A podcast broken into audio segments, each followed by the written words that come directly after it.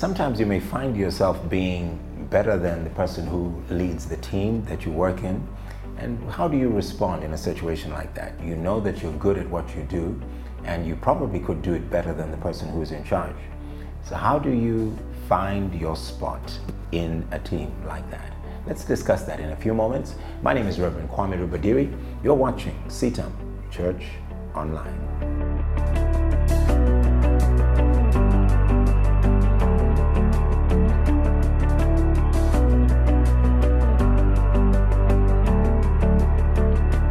Week we began looking at five areas. We looked at the very first one.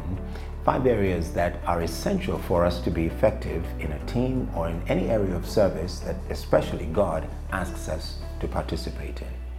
And last time we looked at how your skill, your ability to do something uniquely the way that you can, is so important to the success of a team or to an area of service and leadership in God's house. Today we want to look at looking again at chapter 12 of First Chronicles. We want to look at another aspect, another area of our lives that is so important for us to be effective as members of a team. In verse 8 of chapter 12 of First Chronicles, we read these words. Some Gadites defected to David at his strongholds in the wilderness. They were brave warriors, ready for battle, able to handle the shield and spear their faces were the faces of lions. They were as swift as gazelles on the mountains. The chapter goes on to list the names of all of these amazing men, these amazing warriors. The Gadites were fierce warriors. They were formidable. They were uh, warriors and part of David's army that many others feared. Uh, when they used the term, they were swift as gazelles on the mountain, it just means that they were really good. They were excellent at what they did, and they were to watch them work was a thing of beauty. Sometimes you you probably be the most skilled, the most capable individual on the team, on the area of service that you find yourself. How do you deal with that when you're not the leader of the team? Well, this brings us to the second consideration of what we learned from this chapter.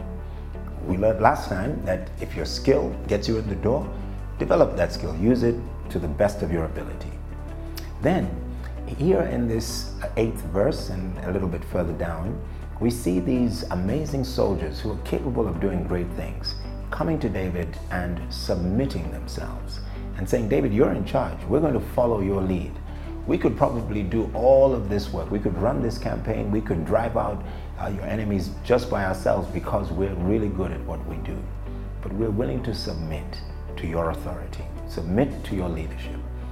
Many of us who are really good at what we do have problems when we are challenged with the opportunity where we can actually do better than the person who is in charge.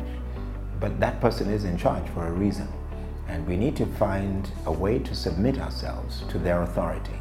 And that's what God is looking for in a working, in a viable, in a successful team, in a great area of service. That you submit to the person who is in charge. And in that submission, you find your place you operate in that place, and God does some amazing things through your lives. So if you're capable like a Gadite, if you're fierce, if you're formidable, if you're absolutely excellent, and you could run circles around the person who is in charge, don't forget that they're in charge, and you need to submit to their authority and their leading and their leadership. God bless you. Join me again next time.